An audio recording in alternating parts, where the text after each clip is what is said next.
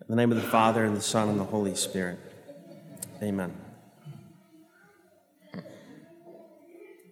It took me t- until seminary, about 25, 26 years ago, to figure out or to be to remember that the pattern of Advent um, follows the same trajectory every year. A lot of you already figured it out just by paying attention. The first Sunday of Advent is always a continuation of the end of the world theme from the conclusion of the previous liturgical year. So last Sunday isn't just about the end of things and judgment, but in a very particular and personal way. It's the last seven, last eight days of Advent that focus on Joseph and Mary and their baby who is to come, their journey to Bethlehem. And the central figure of Advent, overarching everything and of particular focus today on the second Sunday of Advent, is St. John the Baptist.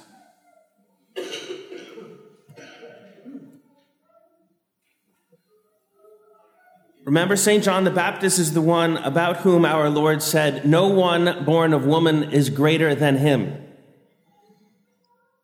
That's, of, that's of a special uh, significance as we would usually celebrate today the solemnity of the Immaculate Conception.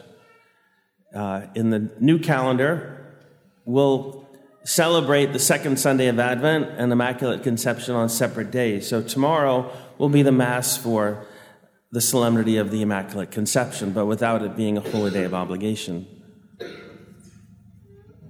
But with that as a backdrop, if you permit me a, a little detour, since tomorrow's Mass is optional,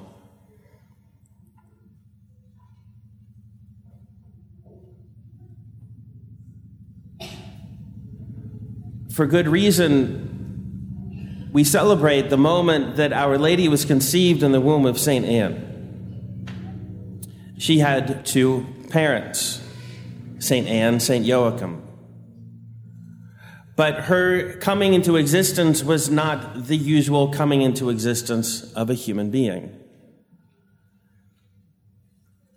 And not just because God created a soul out of nothing, because God does that miracle every time a human being comes into existence. But intervene in particular so that her parents' original sin would not be inherited by her. She was created without any stain of sin whatsoever. She was not just born of man and woman, she came from God.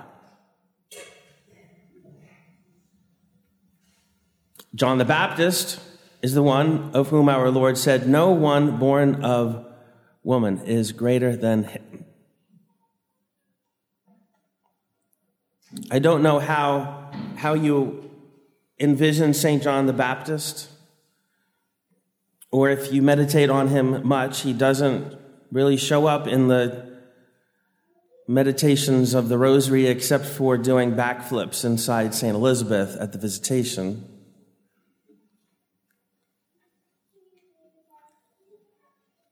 But if you remember anything from today, I want you to remember St. John the Baptist and, and to seek him out, to learn more about him, to pay him greater attention. He is a formidable man. Very seldom are we ever told in the Gospels what someone wore, let alone what they ate on a regular basis. His character is already taking shape just by the just by the words of St. Matthew's gospel. His clothing was made of camel's hair. We're not to assume that it was worn loosely. He wore a leather belt around his waist. His food was locusts and wild honey. And don't think Whole Foods or Balducci's wild honey. It means he procured it. Most of us would rather starve than try to acquire wild honey with our own bare hands.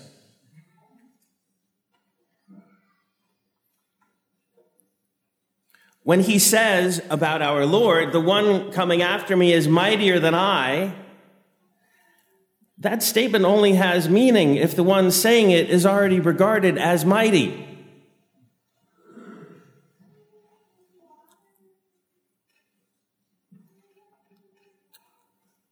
If, if, you, if you hear it spoken from a flaccid voice, it, it, it, fails. The, the one coming after me is, is mightier than I. You know, this isn't the little brother who's getting picked on all the time saying, My big brother is coming and he's tough. He's going to beat you up. No. The one who is coming after me, he's even mightier than I am. And I'm not even worthy to carry his sandals.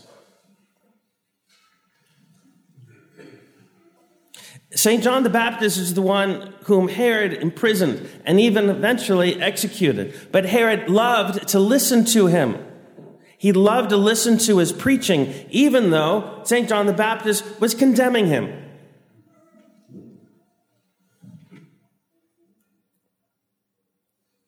Consider how compelling this man had to be for the person who hated him to love to hear him talk. If your accuser, if your naysayer is a, is a pathetic figure, hearing them speak only feel, fills you with contempt.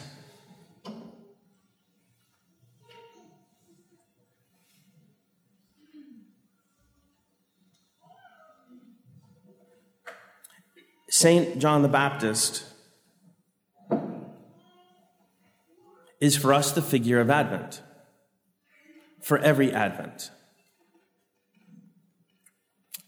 Probably when we think of him at all, we think of him maybe in terms of Lent. It's 40 days of, of penance. Penance, uh, our Lord spent 40 days in the desert. John the Baptist was in the desert. But by the time of our Lord's preparation for his passion and death, preceded years earlier by the baptism in the Jordan and meeting John the Baptist and his 40 days in the desert. By the time our Lord was, was making his last steps to Jerusalem, John the Baptist had been dead for years. And granted, our liturgical life isn't uh, um, an archaeological reenactment of things. Every, every day is the complete celebration of the sacred mystery at the altar. Every week is a complete celebration of the paschal mystery. Every Friday is a day of penance. Every Sunday is a day of the resurrection. And in a, in a brilliant way, we, we put all these mysteries out on the calendar of a year as well.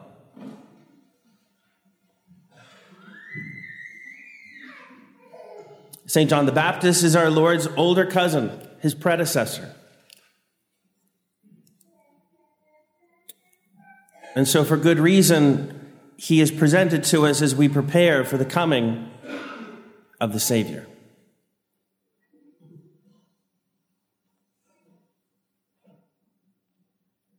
A mighty Savior.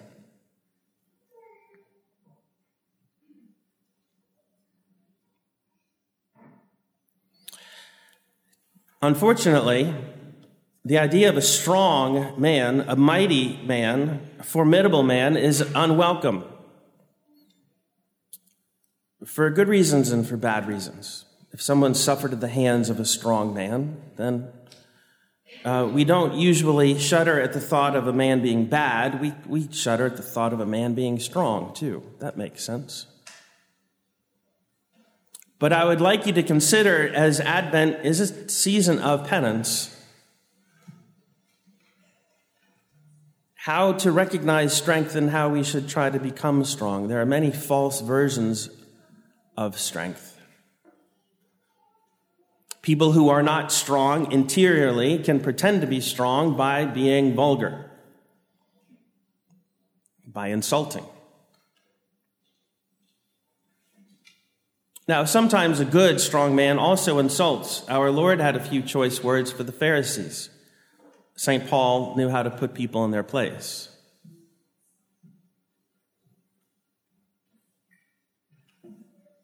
Sometimes a man who lacks actual strength is uh, making up for it by being a gym rat, by building up his physical physique. Now, granted, a good, strong man also manages his body. Sometimes men are not actually manly, but they allow their misbehavior to make them think they are. They get drunk. Or through their own digital or print variations, have uh, a way of dominating women. And then, ironically, taking it out on their own body. That's not manly, that's effeminate.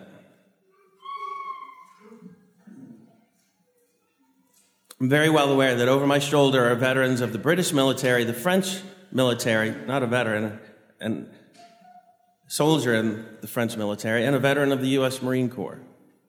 I can guarantee you that the men who led them most well or who lead them most effectively were men who are always in control, whose speech was never erratic, whose strength was characterized by always doing what they set out to do and never being put off track. It wouldn't be manly to carry an M60 machine gun and occasionally uh, fire it off accidentally. No, it has to be fired only when it ought to be.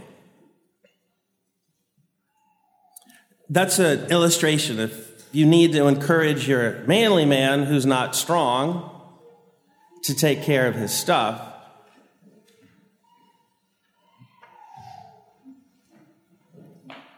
Men show their strength by their self control, by their virtue.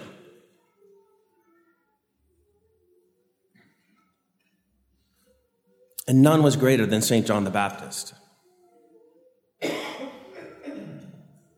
He doesn't ask us to repent, he orders us to. Repent, for the kingdom of heaven is at hand. When people came forward pretending to be repentant, he called them out. You brood of vipers. Who warned you to flee from the coming wrath? Produce good fruit as evidence of your repentance.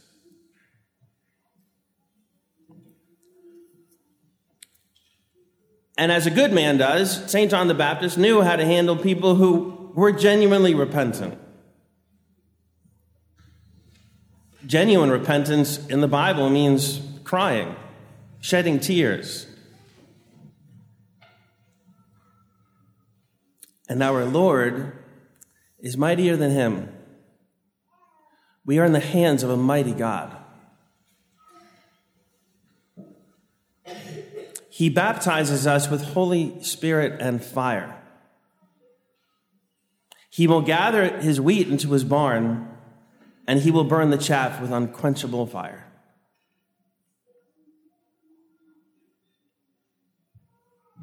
To be filled with love, to be filled with joy, is to be filled with the Spirit of God, with the Holy Spirit. And whenever anyone deliberately tries to cooperate with this work of God, it hurts. It changes us. It breaks us.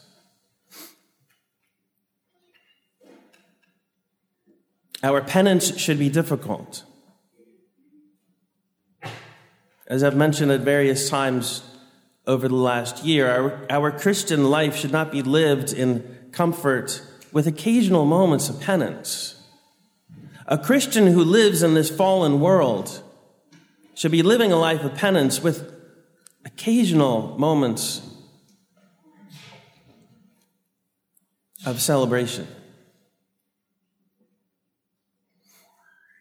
And today is a day to celebrate.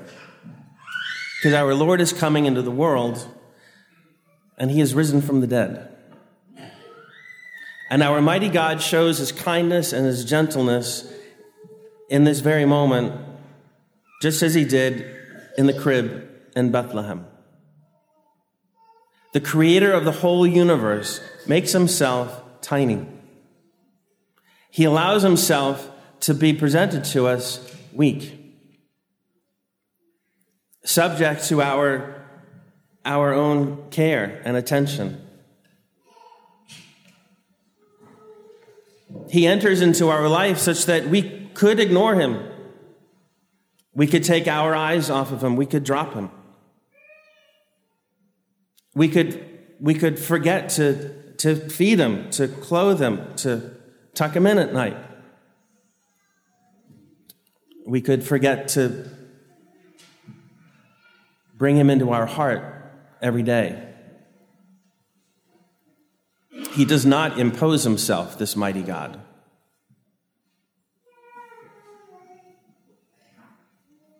And so, how, how, how glorious and, and majestic he is when he, when he comes to us, especially in a moment like this First Holy Communion.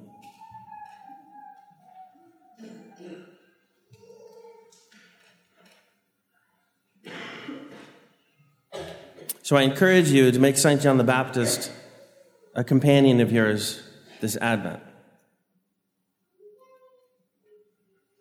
Learn about him and help men to be authentically strong.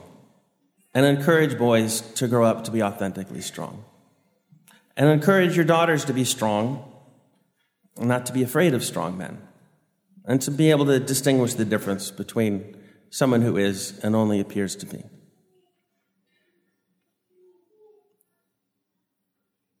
But most of all, prepare yourselves. These little ones have been for some time now. Our Lord is coming.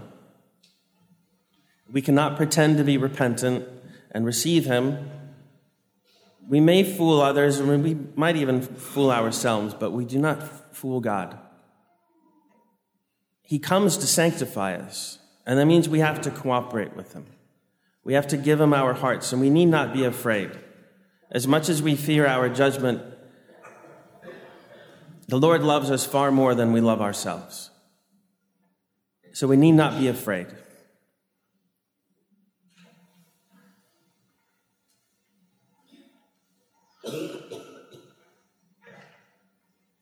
The joy of repentance is followed immediately by the joy of, of union with God.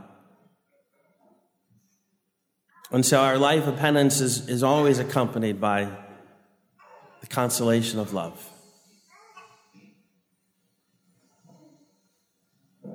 So we ask St. John the Baptist and Our Lady and St. Elizabeth and St. Anne, St. Joachim to encourage us to be opened to the power of God and small in his mighty hands.